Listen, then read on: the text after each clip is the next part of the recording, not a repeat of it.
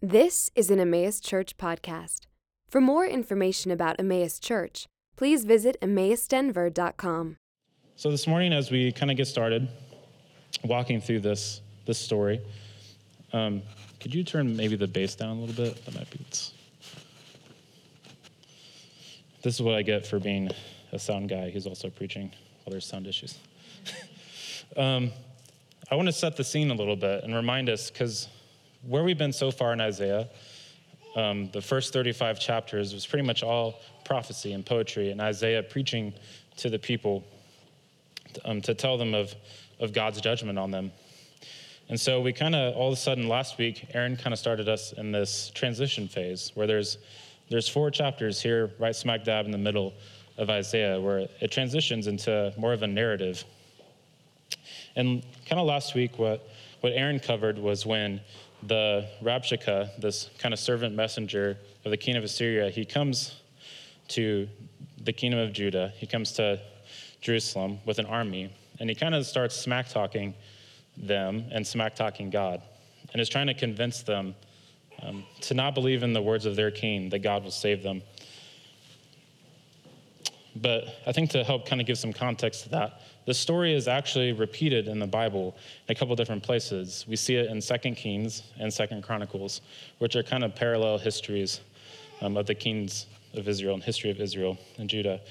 And so in Second Chronicles, in chapter 32, Hezekiah is actually trying to prepare the people. They see that the Assyrian army is coming, and he tries to prepare a little bit. He's, you know, Israel has fallen already, and a lot of cities in Judah have begun to fall, and now they're headed for Jerusalem.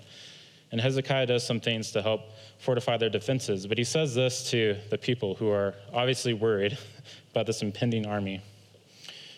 In chapter 32, he says, Be strong and courageous. Do not be afraid or dismayed before the king of Assyria and all the horde that is with him, for there are more with us than with him. With him is an arm of flesh, but with us is the Lord our God to help us and to fight our battles.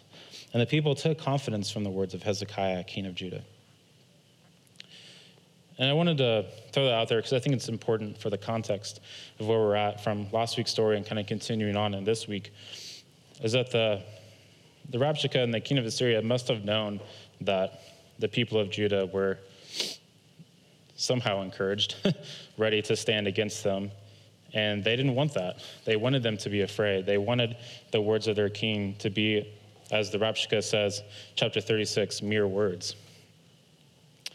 And so this is kind of a, a direct response to Hezekiah's encouragement to his people that God is on their side. You know, he even says, the Rabshakeh says later in, in a uh, chapter 36, verse 20, he says, Who among all the gods of these lands have delivered their lands out of my hand? That the Lord should deliver Jerusalem out of my hand. He's basically saying, Look, don't listen to your king. You should know that, that you guys are no different than the last kingdoms we've conquered. Wants them to be afraid, to give up hope. And that's kind of where we left off. And in this part of the story, Hezekiah received the word of all the things we talked about last week, of all the things that Rabshakeh was saying to contradict him, to his people. Even to the point where, you know, there's a section last week where he, they ask him not to speak in their language because he's afraid that the that the like more common people on the walls would, who didn't know their language, would, would hear it in their language. And the guy's like, no, I'm going to say it in their language because I want everybody here to be afraid. um, so yeah, it's like a pretty bleak situation. Um, but they receive, Hezekiah now receives word of this going on in the, the first verses of chapter 37. And he immediately, it, it says he, when he heard it, he tore his clothes and covered himself with sackcloth. sackcloth.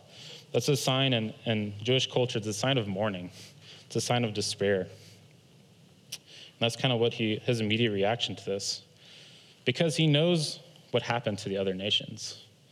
He's not unaware of, of all the, the accomplishments of Assyria. And especially in his case, he's very much aware of what Assyria did to the kings of the nations that they conquered. And I'll just leave it at it's not PG. And what I want to point out today, as we kind of look over this story, section of the story, is that we kind of here get a series of responses. Uh, Hezekiah responding to the king of Assyria, king of Assyria responding to Hezekiah, and so forth. Um, but it's also their response to God. How are they responding to what God is doing in his story? Because I think what Isaiah is trying to demonstrate in this, this kind of breaking point in the book of Isaiah is to show what happens when we have a prideful response and what happens when we have a humble response towards what God is working in history. And, we, and what we will find out is that there is always a response from God to how we respond to Him. Ray Ortlund pointed this out in one of the commentaries I was reading. He said, It is not this world with whom we have to deal. Primarily, it is always God. It is always God. I want that to sink in a little bit. Every response that we have to what's going on in our lives, what's going on in the world around us, is ultimately a response to God. If God is sovereign, if God is in control, if He is the author of all things, then how we respond to any given thing going on in our lives, it's not to the world primarily, as Ortlund's saying, it's to God, because He's the one writing these things into being. You know, Aaron even reminded us a couple of weeks ago of this truth when he referenced Jesus talking about, you know, what you do to the least of these, or what you haven't done for them, you've done to me. This consistent idea in Scripture that all of our interactions with the world around us is ultimately with God. Because it's His plan, it's His story. so this morning, as we kind of look, zoom in on this section of this story, this kind of change in the book of Isaiah, I want to, to look at two themes. I want to look at the response of men. How, how do we respond to what's going on? And the response of God. How does God respond accordingly? So let's jump into this. Let me pray before we jump into those things.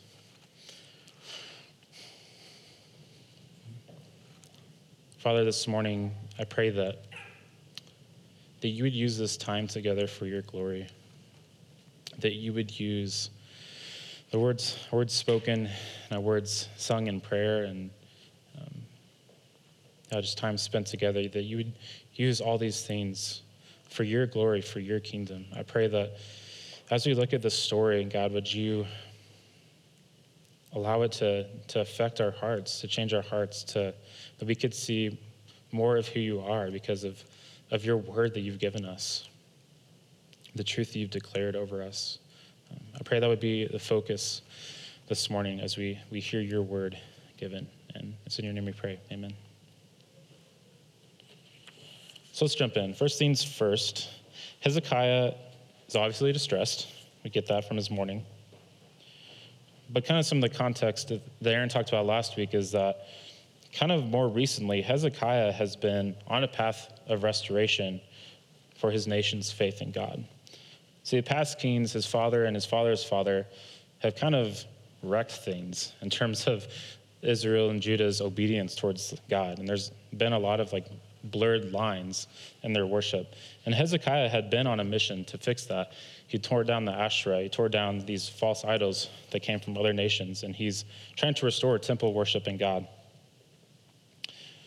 And so, as a response to, to what he hears about what the Rabshakeh is saying, his immediate response is to, is to send word to Isaiah. Isaiah, who is the guy that, if anyone in Israel is assumed has the most direct line to God as being one of his prophets. who's been preaching all these years. And so he sends his servants to go seek Isaiah out. And this is what they say to him. Verses 3 and 4, they say to him, Thus says Hezekiah, this day is day of distress, of rebuke. And out of disgrace, children have come to the point of birth, and there is no strength to bring them forth. It may be that the Lord your God will hear the words of the Rabshakeh whom his master, the king of Assyria, has sent to mock the living God, and will rebuke the words that the Lord your God has heard. Therefore, lift up your prayer for the remnant that is left. Essentially, Hezekiah is saying, Isaiah, can you ask, can you like go ahead and ask God how he's going to respond to all this smack talk? Like I imagine God is not ignoring this. And they, they specifically ask, they say, lift up your prayer for the remnant that is left. Essentially, they're saying, God, we know from your story past that even if there are only a few that trust in you, even if there are only a few faithful left, will you not keep your promise and deliver them? We see that in Sodom and Gomorrah when, when God sa- saves Lot and his family. We see that in, in Egypt when God saves the whole people out of Egypt. It's a kind of reoccurring theme. No, Jesus says, I will leave the 99 to go after the one. And so they, they ask they ask God to do this because they know that He's done it before and He could do it again to lift up the remnant. You know, I kind of want to make a side note there, um, just as we look at, at how this should affect us um, in the here and now. I think a lot of times we can feel like the remnant in Denver, um, especially in a, just in a time and in history in our, you know, specifically in our nation and or just Western culture in general. There's been a lot of of leaving the church, of leaving, you know, post Christianity, and yeah, I think for for us to gather here every week um, to declare God's glory and to see Christ um, is kind of an anomaly in our culture, and especially in Denver. And so I just want, I hope that that encourages you that the truth that God does hear, He does see the remnant that is left. And if it kind of seems at times that that we are part of that remnant, the faithful few in Denver, that God is concerned for you. God hears you.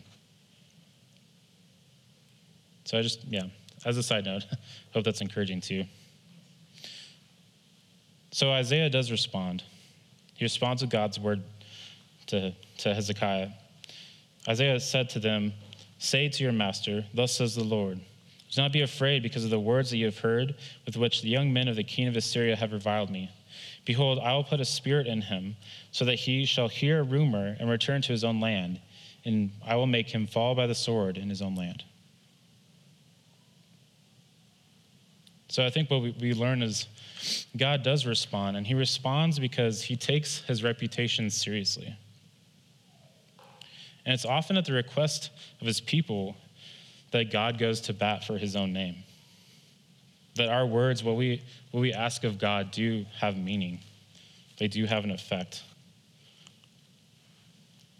I think that should also give us encouragement as we consider our position in our culture. So as this goes on, the Rabshakeh, he returns home. He meets with the king, who's of course battling some other nation. He's like busy conquering another nation while he has sent an army to conquer this nation. It's kind of his hobby, I guess, taking over kingdoms. But the Rabshakeh returns and he lets him know what's what's going on and kind of how Judah is pushing back against his threats. So the king sends another messenger to give word to Hezekiah, and it's to keep him scared. They want them to be scared. So he says to his servant, he says, Thus shall you speak to Hezekiah, king of Judah. Do not let your God in whom you trust deceive you by promising that Jerusalem will not be given to the hand of the king of Assyria. And then he goes on and he basically just gives us a list. He's like, if you don't believe me, here's a list of all the nations that I've struck down, of all the supposed gods that I've disproven. And he's kind of doubling down on the word that the Rabshakeh has already given them. That there's, there's no reason to trust Hezekiah, to trust his word that their God will save them, because he is as powerless as the other gods that he's knocked down. So I'll see you, I'm busy right now, but I'll see you soon. It's essentially what he's saying to them. And I want to walk that back because what have we already established? That every response in life, everything that we do, ultimately comes back to God. Every response that we have in life is a response to God, to what He's working in His creation. And I think what we see here from the king is an obvious response that demonstrates pride, demonstrates a posture that I think, if we're honest, we've all taken with God at various times in our lives. And no, I'm not saying that all of us have, have gone to the degree that he's going to. That's literally like, God, you don't exist at all. Like, you're insignificant. Maybe we, we don't say that, but I think sometimes our actions show that. The amount of faith that we, we actually demonstrate in the God who we, we say we believe in, that we say is powerful. I think it comes out when we try to do things within our own power. You know, I was talking about this with Aaron. Um, I was kind of processing the sermon that I, I think one of the ways that we can look for this in our life of how how do we know if we're responding with pride or not to what God is doing is oftentimes in our prayers. What our prayers look like. I said, you know, I think it's funny, like, I think a lot of times we end up praying things that we could kind of do ourselves. I don't know if that makes sense or not. Like we'll ask, we'll ask God to provide something or to do something for us that is essentially something that like we could take credit for for ourselves if we wanted to.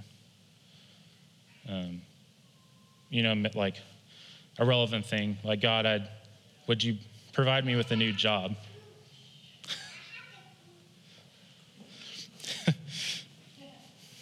yeah, getting real, getting real smart.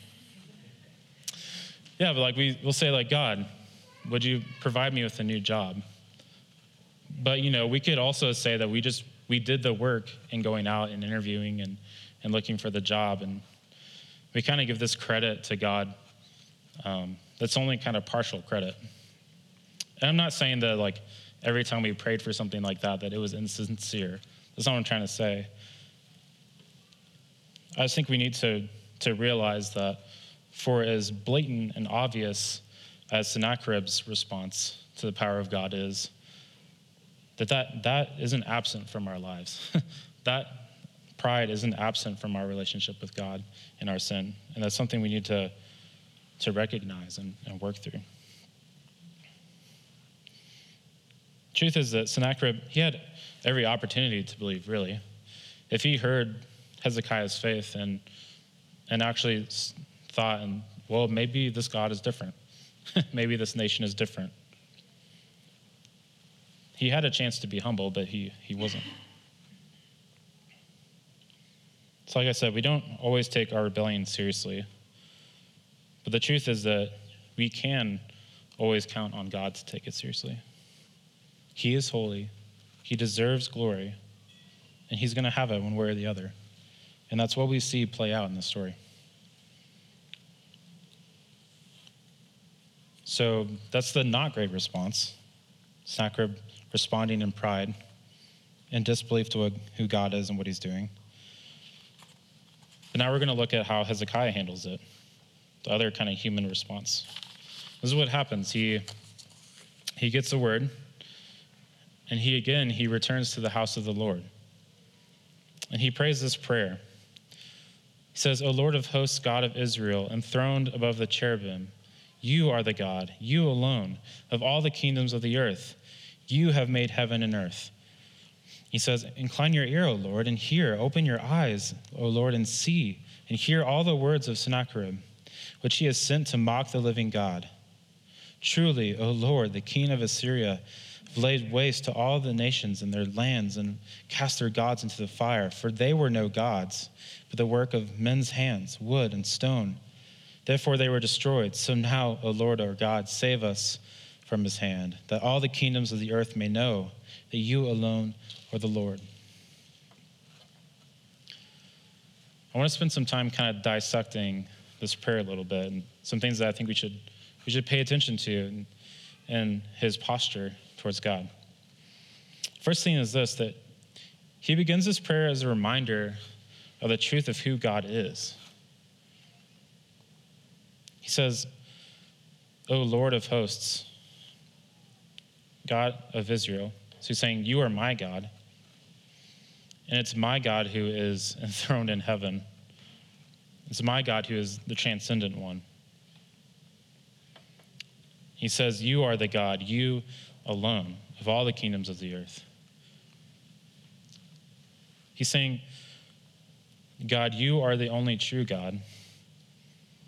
No matter what other gods any kingdom in the earth is worshiping, you are the one who is real. You are the one who has true power. There's a power in remembering who God is. I, I see this, this as a helpful pattern for us when we are seeking to respond to what's going on in our lives, to our Heavenly Father. I think this should be a pattern in our own prayer that we should remind ourselves, we should affirm back to God who He is and what He has done. Because when we remind ourselves of the truth of who God is, I think it helps us realize how little power the other things in our lives that we go to have. Our new job isn't what is enthroned above the cherubim. Our accomplishments don't give us the right to say that we alone have influence over the kingdoms of the earth. Like, those are ridiculous statements, obviously. I don't think anyone here thinks that about themselves. But I think in our rebellion, sometimes we're kind of saying that. We're saying, like, we are the, the captains of our fate, so to say. And when we remind ourselves that we're not, that it's God who is, it forces us to change our response. It forces us to change our perspective. That's what Hezekiah is doing. All these things he's saying are a direct response that, that contrast what Sennacherib is saying. When Sennacherib says, Your God is no different than the other gods that I've torn down, Hezekiah is saying, God, you are the most different because you are the only one that's real, the only one that matters. He said the only way he was able to cast those other gods down is because they were just work of men's hands, wood and stone. You know, there's a reason that part of the Ten Commandments is to not create idols, images of God, because he can't be contained in them. God is wise in that. So not only does he focus on who God is in this prayer, but he reminds himself of who he is because of who God is. Amen. He's a creature created. Do you guys remember our gospel identity questions that we did a long time ago? Where do we start? Who is God? What has He done? Who am I? What do I do? Talked about that a while ago, and, we, and one of the things we talked about is that that order matters a lot. it has a big effect. Because what if you do the other or other way around? Then I think your response is more like Sennacherib. What what have I done? I've conquered nations. Therefore, who am I? I'm essentially God. I'm the one with power. I'm the one who does, who accomplishes. That's not what Hezekiah says. He says, You alone are God over the kingdoms of the earth. You have made heaven and earth. You have made me. You are God, not me. I am powerless to save. You are not.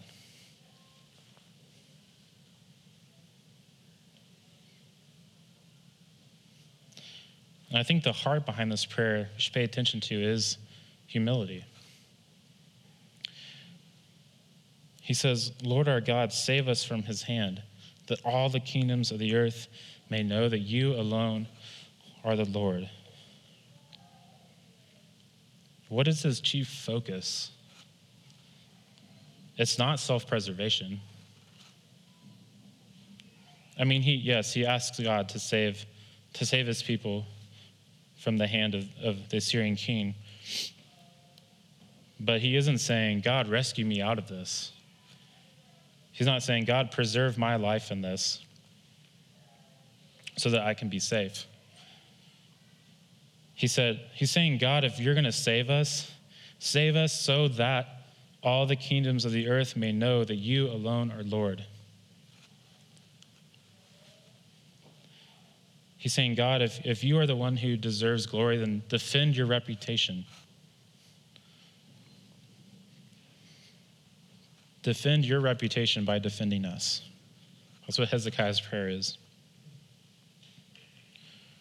So I want to ask this something to reflect on. Whose glory are you most concerned with? When it comes to prayer, when it comes to interacting with the things going on in your life and responding to God in prayer, when you pray, whose glory are you most concerned with?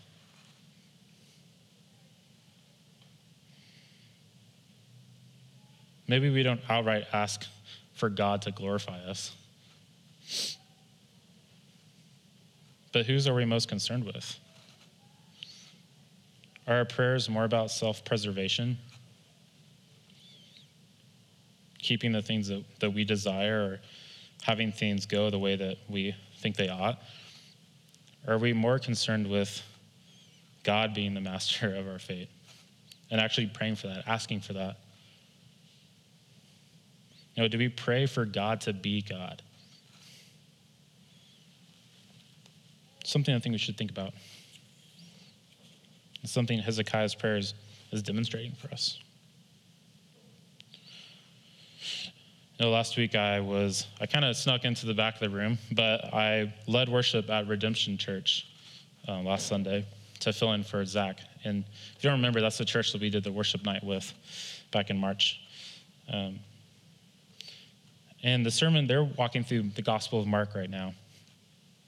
And James is preaching on when Peter confesses that he is the Christ. Essentially, he says, You know, who, who do people say that I am?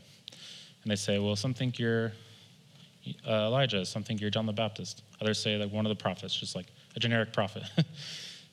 Jesus saying, But who do you say that I am? And without pause, Peter says, You are the Christ.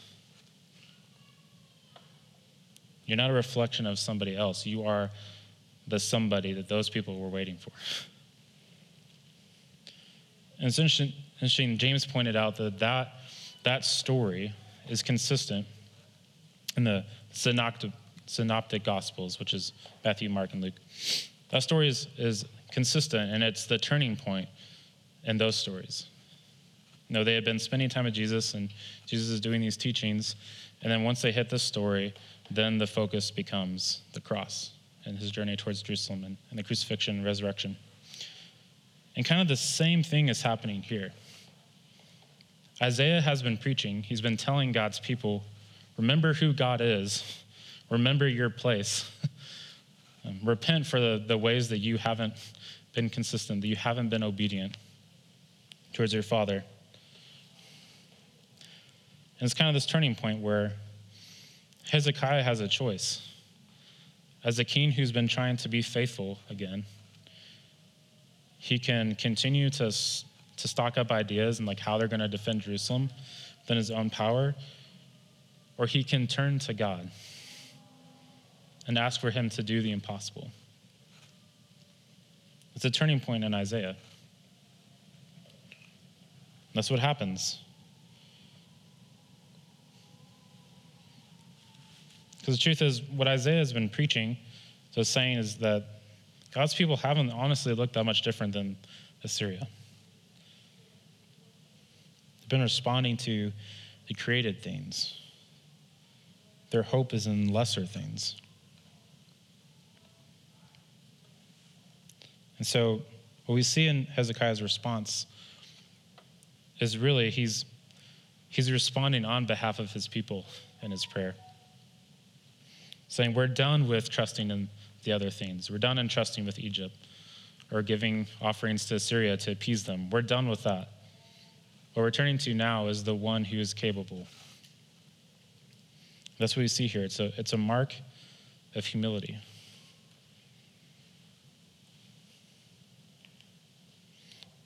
So now in the story, we, we, we see that. We see how the king of Assyria responds to God is through Hezekiah's words, and we see how Hezekiah responds to what's happening to God in humility.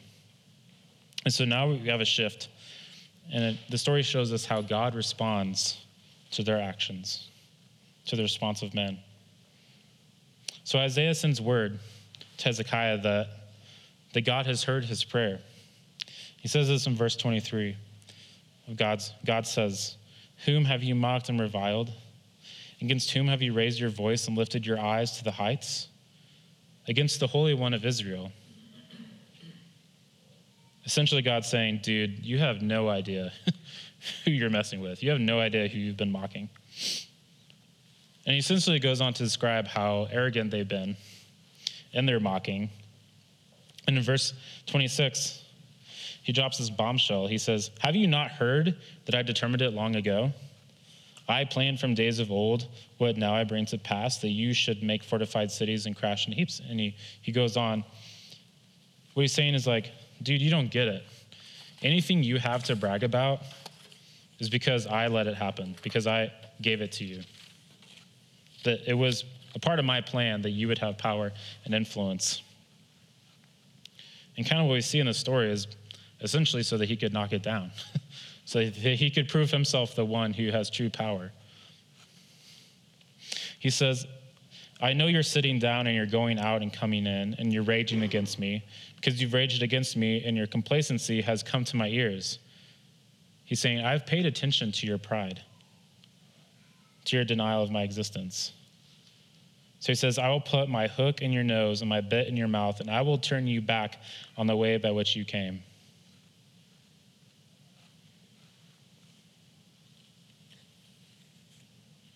In his response, God is telling us exactly who he is,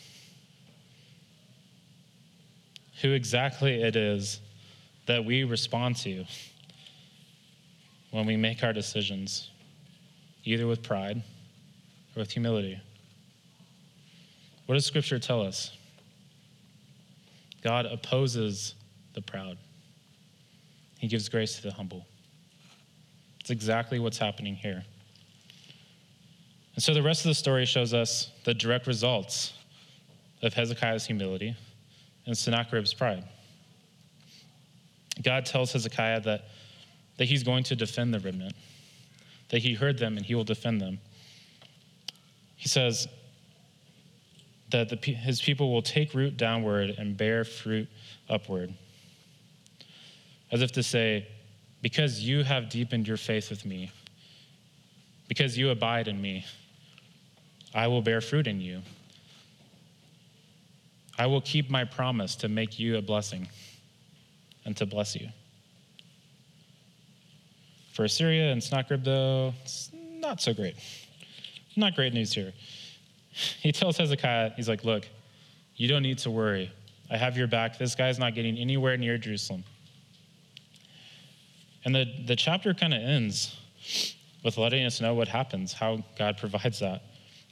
And kind of, you know, like one, there's like all this interaction between, the, you know, these two parties going back and forth. And then in one sentence, Isaiah is like, so he sent an angel and killed 185,000 like no big deal. Like God just wiped them out. Like God just went ahead and wiped out like the whole army. And they like the ones who were left like woke up in the middle of the, like in the morning like, "Oh crap, like everyone's dead. We should probably go home." like that's amazing. That's impressive. You like you don't hear stories like that in like today's world. But that's what happened. That's how God responded. He opposed them very much so in their pride. And you know, the, the iron, ironic thing we find at the end of the story is that just as Hezekiah had gone into the house of the Lord, he went to the, the dwelling place of his God. Sennacherib went to the house of his God. It says he returned home and lived in Nineveh, and he was worshiping in the house of Nisroch, his God. And it's there his own sons murder him.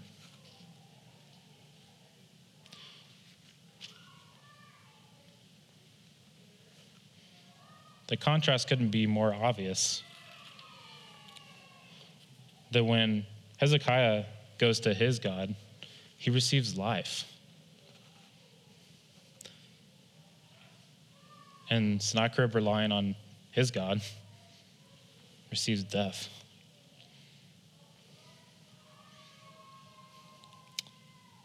What do we do with all this? With the reality that, that how we respond, whether that's with humility or with pride to things going on in our lives, that's a response to God. Isaiah said this about God's reasoning that he gives for defending them. He says in, in verse 35 For I will defend this city to save it for my own sake and for the sake of my servant David.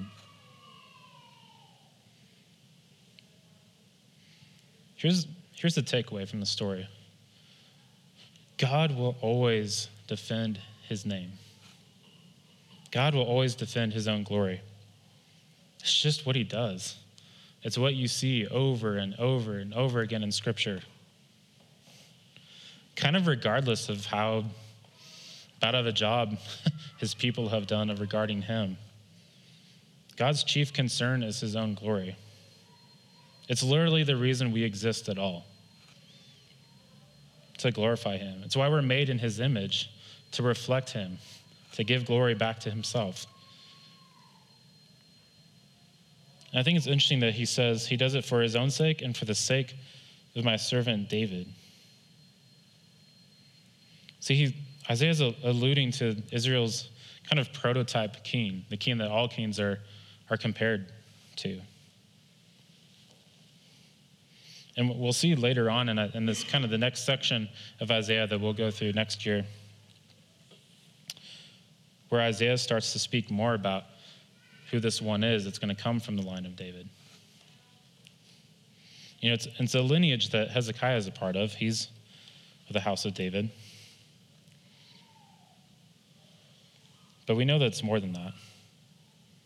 That the one that is to come, that who we should say that Jesus is, is the Christ, the one of David. He's, he's the better king. We see God is defending his people because it's what he planned long ago. Just as he planned Assyria's rise and fall, he planned for his son to save us for the rod of Jesse to spring up. And we see that the Hezekiah, in a way, as David reflecting, foreshadowing who Jesus is, Hezekiah is foreshadowing who Jesus is. We see this in his prayer. That Hezekiah, on behalf of his people, goes to his God and asks for salvation, asks that God would be glorified asks for God to save.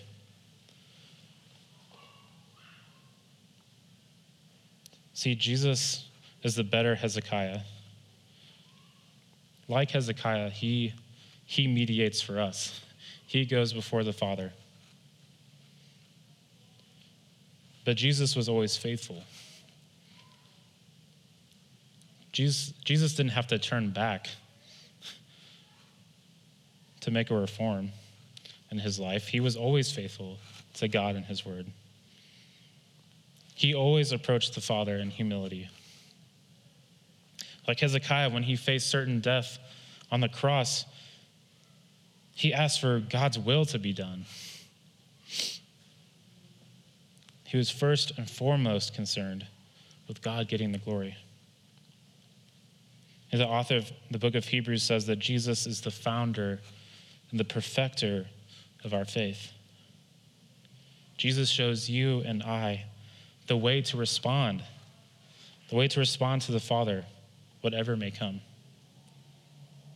You know, most of us aren't facing armies locking down our doors, or in Jesus' case, public execution. But we face difficult things. All of us have things in life we are wrestling with, wrestling with God with. But we've been given a responsibility and how we respond to what God is doing, both in whatever it is we accomplish or what afflicts us. And I want to point this out. It can be a little awkward, especially for the Enneagram 9s out there. But there's not really any middle ground in this. I know we like to see a lot of things in, with gray, but this is a pretty black and white issue. And it's kind of why we need Jesus to be the perfecter of our faith, our mediator before God. Because as we see play out in this story, is that you're either with God or you're against Him. There's not as much neutrality in that as we think. I'm not trying to dog on the nines, we all do that. but you guys like middle ground. Jesus himself, he said that you're either with him or against him. He says that in Matthew. Truth is, like Ortlund said, if, if we're dealing primarily with God in all things, if everything that we, every circumstance, every situation, and how we respond ultimately comes back to, to the Father, then we kind of need to own that reality, the black and white reality of that. There is no, I kind of trust in God,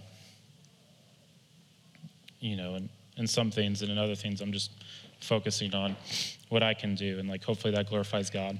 I think that's kind of how we live. Like we don't maybe say that out loud, but I know my actions and my prayers would show that to a degree. And that's why the gospel is so good. Even when we're wishy washy about that, that we are presented blameless, we're presented spotless because Jesus was very black and white about that. he only did the right thing, he only trusted God, he only gave God glory. And he shares that righteousness, he shares that, that trust with us as we're united in him. He perfects our faith for us, even when our faith is weak. That's the beauty of the gospel.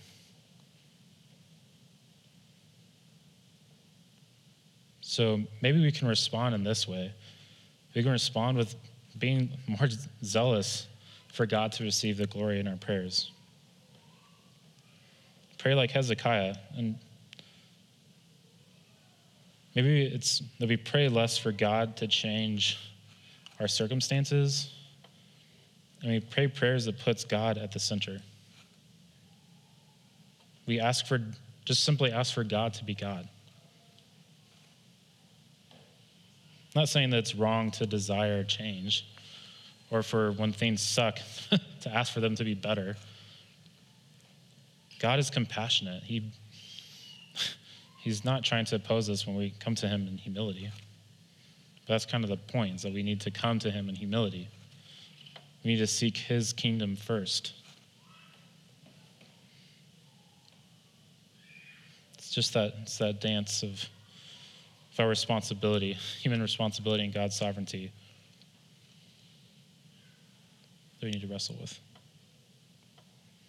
So, yeah, let me end with this. What, what would change if we prayed like that? What would change if when we prayed, we believed that God actually responds, that He responds to our faith? that when we prayed for the impossible, God can actually accomplish it. I hope you see that in Hezekiah's prayer.